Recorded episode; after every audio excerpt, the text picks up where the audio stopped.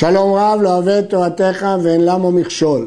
הרמב"ם, משנה תורה, ספר שופטים, הלכות מלכים ומלחמות, פרק שני. כבוד גדול נוהגים במלך ומשימים לו אימה ויראה בלב כל אדם, שנאמר שום תשים עליך מלך שתהא אימתו עליך.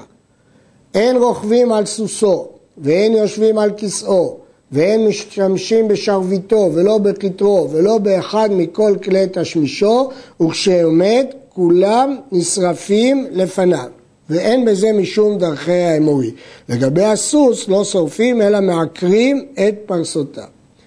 ומלך שמחל על כבודו אין כבודו מחול. עוד הלכות כבוד, לא חולצים תפילים בפניו, אסור לחלוק עליו בבית דין, הכל עוננים ומתאמים לו, מעבירים את המת והכלה מלפניו.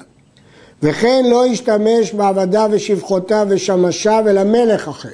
לפיכך אבישג הייתה מותרת לשלמה ואסורה לאדוניה, כי יכול להשתמש בזה למרות שהמלך לא ידעה, הייתה אסורה לאדוניה, אבל שלמה שהוא מלך הייתה מותרת.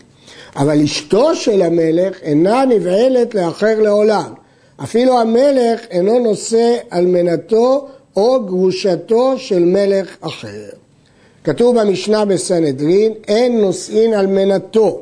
רבי יהודה אומר, נושא המלך אלמנתו של מלך. שכן מצינו בדוד שנשא אלמנתו של שאול. והגמרא דוחה, ששם נאמר ויתנה לך את נשי אדונך בחיקך, אומרת הגמרא לא נשותיו אלא בנותיו. אמנם בפירוש המשנה פסק הרמב"ם כרבי יהודה, אבל פה ביד החזקה הוא פסק כדעת רבנן, חזר בו, שאפילו מלך לא נושא על מנת מלך. לגבי גרושתו, כסף משנה אומר שזה אותו טעם, ובאמת זה מפורש בירושלמי, אין נושאים לא אלמנותו ולא גרושתו של מלך. כמו שכתוב, ותהיינה צרורות עד יום מותם אלמנות חיות. ואסור לראות אותו כשהוא ערום, ולא כשהוא מסתפר, ולא כשהוא בבית המרחץ, ולא כשהוא מסתפג, ואינו חולץ, שנאמר וירקה בפניו, וזה ביזיון, ואפילו רצין שומעים לו, שהמלך שמחל על כבודו, אין כבודו מחול. הואיל ואינו חולץ, אינו מייבם, כי ההלכה ביבמות שכל מי שאינו בחליצה אינו מייבום. וכן כיוון שאי אפשר לייבם את אשתו, כך אין חולצים לה, אלא תשב לעולם בזיקתה. כן, האיסור הוא משום ביזיון, והייבום הוא לא מפני הזלזול, אלא כיוון שאין חליצה, אין ייבום. לגבי ייבום אשתו של מלך, יש איסור לבוא על אשת של מלך, וממילא היא לא תוכל להינסות.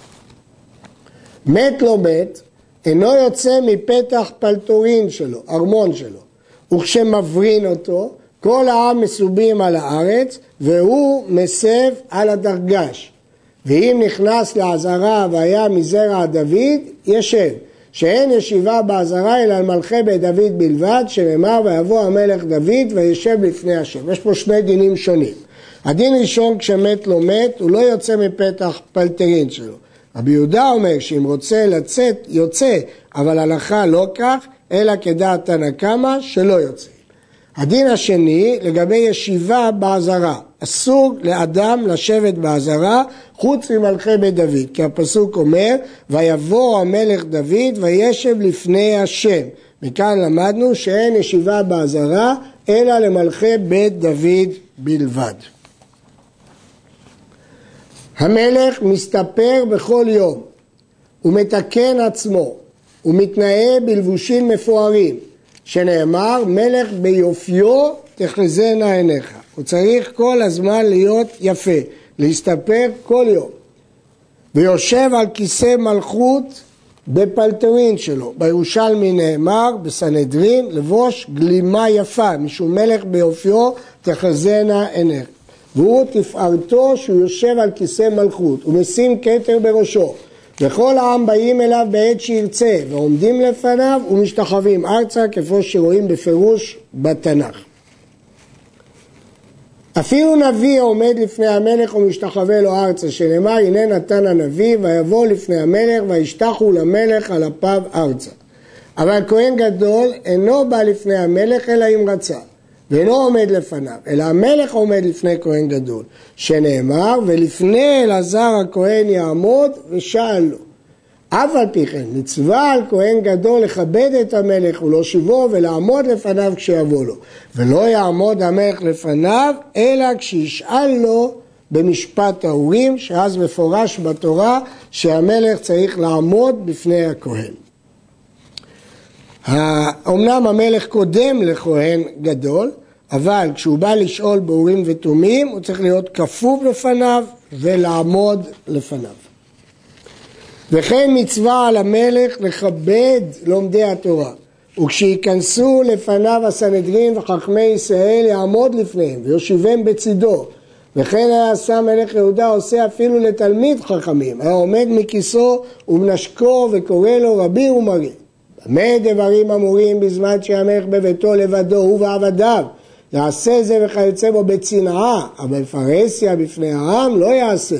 ולא יעמוד מפני אדם, ולא ידבר רכות, ולא יקרא לאדם אלא בשמו, כדי שתהיה יראתו בלב הכל. הוא לא יכול לכבד את האנשים, אלא להטיל את מוראו עליהם.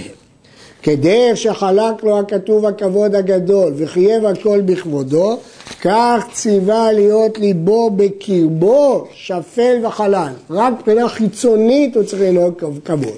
שאמר וליבי חלל בקרבי, בתהילים. ולא ינהוג גסות לב בישראל יותר מדי, שנאמר לבלתי רום לבבו מאחיו.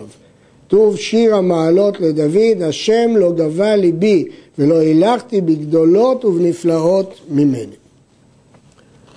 ויהיה חונן ומרחם לקטנם וגדולם, ויצא ויבוא בחפציהם ובטובתם, עיקר תפקיד המלך לדאוג לעם, ויחוס על כבוד קטן שבקטניהם, וכשמדבר אל כל הקהל בלשון רבים מדבר רכות, שנאמר שמעוני החי ועמי, ואומר אם היום תהיה עבד לעם הזה.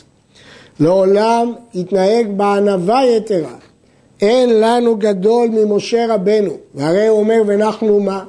ויסבול תאורחם ומסעם ותלונותם וקצפם, כאשר יישא אומן את היונק, מועק ראו הכתוב. לראות ביעקב עבדו, ודרכו של הרועה מפורש בקבלה בספר ישעיה, כרועה עדרו ירעה, בזרועו יקבץ טלאים ובחיקו יישא, עלות ינהל. וכך מצינו בספר יחזקאל, בן אדם ינבא על רועי ישראל, ינבא ואמרת להם, הרוי רועי ישראל אשר היו רואים אותם, על הצאן יראו הרועים, את החלב תאכלו, את הצמק תלבשו, הבריאה תזבחו, הצאן לא תראו, את הנחלות לא חיזקתם, ואת החולה לא ריפאתם, ואת הנשברת לא חבשתם, ואת הנידחת לא השבותם, ואת העובדת לא ביקשתם, ובחוזקה רדיתם אותם ופרך. אלה הרועים השליליים, וכאן נלמד מהו הרועה הרצוי לפני השם.